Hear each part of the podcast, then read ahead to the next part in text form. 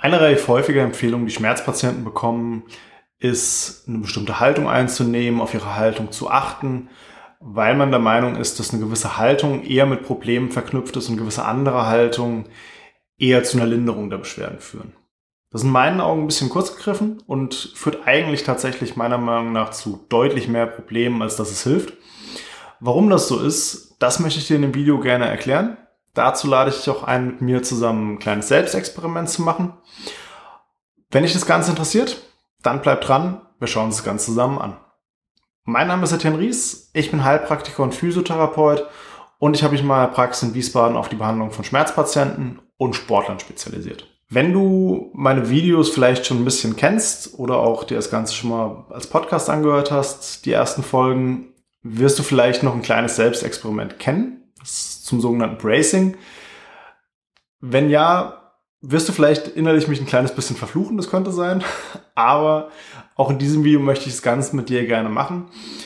Dazu mach einfach eine Hand zur Faust, versuch hier eine feste Spannung zu halten, bis wir das Ganze gemeinsam auflösen. Wenn du es dir als Video anschaust, wirst du auch sehen, auch ich halte die Spannung die ganze Zeit, ich lasse nicht locker. Und mir geht es nachher genauso wie dir. Wie schon in der Einleitung gesagt, wird bei vielen orthopädischen Problemen gerne mal darauf hingewiesen, dass eine bestimmte Haltung besser ist als eine andere.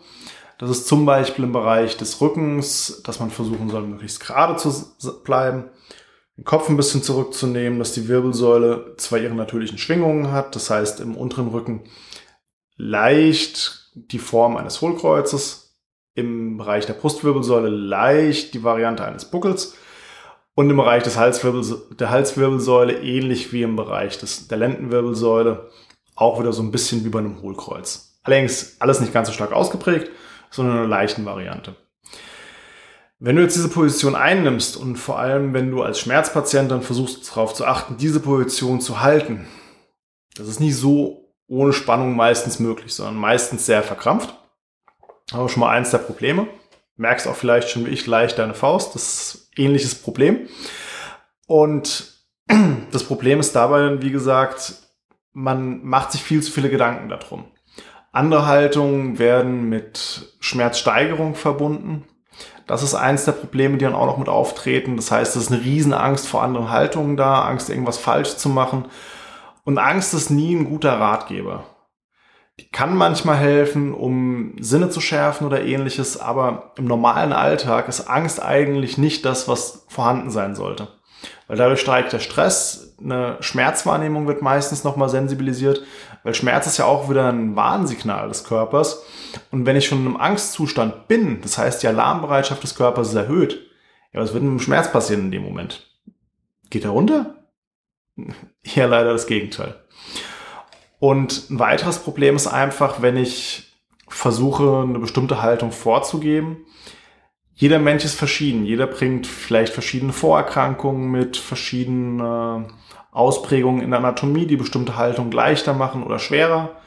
Wenn ich zum Beispiel eine stark ausgeprägte Skoliose habe, das heißt diese seitliche Wirbelsäulenverkrümmung, in dem Moment habe ich dann meistens nicht unbedingt gleich hohe Schultern, sondern ich bin dann eher ziemlich schief, vielfach im oberen Bereich. Ist jetzt ein bisschen sehr extrem gezeigt von mir, da muss es schon eine krasse Skoliose sein. Aber tendenziell eine leichte Skoliose finde ich bei fast jedem. Und wenn ich dann schon wieder hingehe, oder eine leichte Krümmung seitlich, ob man es dann schon als Skoliose bezeichnen sollte, ist eine andere Frage, aber. Und wenn ich schon so eine leichte Krümmung bei den meisten Leuten finde, seitlich gesehen, naja, allein schon mal der Punkt gleich hohe Schultern, das wird schwierig dann. Und auch zum Beispiel jetzt dieses möglichst gerade, aufrechte Schultern zurück, quasi diese stolz geschwellte Brust. Wenn du jetzt mal überlegst, du hast eine Phase, in, der es, in der es dir schlecht geht, wirst du so durch die Gegend laufen? Meistens sind ja nicht so das Typischste dann eigentlich, dieses Zusammensacken lassen. So dieser typische Trauerklos eigentlich dann in dem Moment. Und das sind dann ja alles Faktoren, die berücksichtige ich in dem Moment nicht, indem ich allen Personen eine gleiche Haltung vorgebe. Klar, jetzt kann ich auch sagen, auch wenn es mir schlecht geht und ich versuche in einer aufrechten Körperhaltung zu arbeiten, der Psyche wird es für einen, zum gewissen Grad auch gut tun, das ist auch richtig. Aber es ist trotzdem schwieriger in dem Moment. Oder teilweise kommt es dann auch einfach vor, eins der anderen typischen Argumente, die dann kommen, ist, du hast irgendwo eine Muskelverkürzung oder du hast zu schwache Muskulatur in einem gewissen Bereich.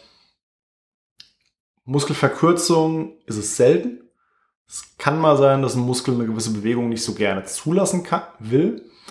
Aber der ist dann nicht verkürzt in dem Moment normalerweise, sondern lässt es einfach nicht zu.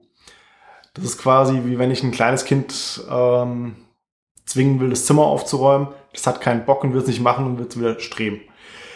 Oder auch zum Beispiel, wenn ein Kind richtig schön am Spielen ist auf dem Spielplatz und soll da weggehen, kriegt das mal da weg. Das ist meistens erstmal ein Kampf. Da musst du gut überzeugen können. Und ähnlich ist es dann auch bei der Muskulatur. Die will vielleicht einfach eine gewisse Position nicht. Die will das nicht zulassen, weil vielleicht Schmerzen da sind, weil eine Überlastung einfach da war und der Muskel sich dann irgendwo in der Mitte lieber ausruhen will, anstatt zu sagen, hey, ja, ich lasse die Länge zu.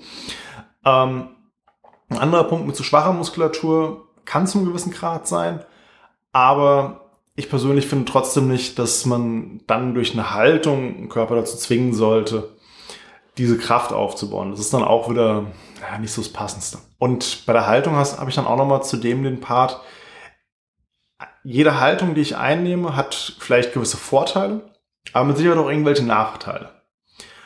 Und ein typisches, typischer Punkt ist dann zum Beispiel, wenn ich versuche, möglichst gerade aufrecht zu sitzen, wenn ich es ganz extrem mache, verkrampfe ich ziemlich direkt. Wenn ich versuche, eine, nennen wir es mal, entspannt aufrechte Position einzunehmen und möglichst gerade bin dann in dem Moment, habe ich nicht so viel Muskelarbeit meistens. Liegt einfach daran, der, die meisten Extremitäten oder, ja, Extremitäten ist, nee. liegt dann einfach daran, die, der Körperschwerpunkt ist mittig und ich habe wenig, was vom Körperschwerpunkt extrem weit abweicht. Dementsprechend wenig Muskelarbeit, um den Körper in dieser Position zu halten. Wenn ich jetzt zum Beispiel den Kopf weit nach vorne schiebe und das weit vom Körperschwerpunkt entfernt, muss ich im Nackenbereich deutlich mehr Arbeit leisten, um den Kopf hier zu halten. Und das ist dann mit dieser geraden Haltung schön und gut. Wenn ich mir jetzt zum Beispiel die Bandscheiben im unteren Rücken mal anschaue, die haben in der Position relativ hohe Last eigentlich, die sie aushalten müssen. Weil das ganze Gewicht von oben gleichmäßig runterdrückt und schön direkt drauf lastet. Das ist, wenn ich in so einer entspannteren Position sitze, deutlich weniger in dem Moment. Das soll jetzt aber auf der anderen Seite auch nicht heißen, dass eine Belastung was Schlechtes ist. Weil gucken wir uns zum Beispiel mal Training an. Training ist Belastung.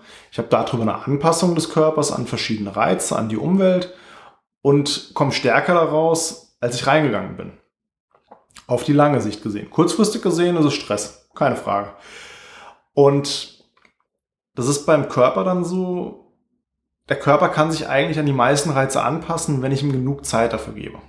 Wenn ich von jetzt auf gleich eine Veränderung will, das wird nicht funktionieren. Sondern ich muss dem Körper Stück für Stück die Zeit geben, sich dran zu gewöhnen. Und dann können sich sowohl die aktiven Strukturen wie Muskulatur und so weiter anpassen. Da werde ich einen Kraftaufbau haben und auch ein, äh, eine Muskulatur, die größer wird, eine ausgeprägter ist. Aber auf der anderen Seite werde ich auch eine Stabilität im Knochen haben, der wird belastbarer Bandscheiben werden zum Beispiel auch belastbarer, auch dazu gibt es schöne Untersuchungen, auch Knorpel wird belastbarer. Das sind alles Sachen, wenn ich, wie gesagt, eine passende Belastung liefere, wird der Körper belastbarer dadurch. Und wenn ich jetzt versuche, jegliche Belastung zu vermeiden, weil ich davor Angst habe und sage, hey, damit belastest du die Struktur sehr stark, kurzfristig ist es okay, wenn ich das mache. Das ist ein Trainingsreiz, den ich setze. Versuch's mal unter dem Aspekt vielleicht zu sehen, dann wirst du auch erkennen, ja, so schlimm ist es ja jetzt auch wieder nicht. Was zum Beispiel auch ein Vorteil ist beim geraden Sitzen, den habe ich noch vergessen. Ich kann meistens ein bisschen leichter atmen, weil wenn ich so komplett zusammengesackt bin, ein tiefes Durchatmen, wo sich sowohl der Brustkorb entfaltet, als auch im Bauch eine Bewegung stattfindet, das ist allein wegen des Zusammengeknautschten, das wird nicht mehr funktionieren so wirklich. Und vielleicht noch ein weiterer Ansatz, um zu verstehen, dass eine starre Haltung nicht unbedingt das zielführendste ist, wenn du trainierst und vielleicht auch ein bisschen Krafttraining machst, wenn du schon mal isometrische Übungen gemacht hast, also wo du eine Spannung über einen längeren Zeitraum halten sollst. Man kann sich da schön durchbeißen. Es ist meistens ziemlich anstrengend und ziemlich belastend. Danach ist man auch ziemlich platt. Ähm, ist zum Beispiel, wenn du einen Unterarmstütz machst, also einen Plank. Das ist eine schöne Übung, wenn man es richtig macht, um im ganzen Körper Spannung aufzubauen. Auch zum Beispiel im Bauchbereich. Ähm, aber es ist schon echt anstrengend und kernig dann irgendwann. Jetzt übertrag das mal auf die Haltung, die du dauerhaft einnehmen willst.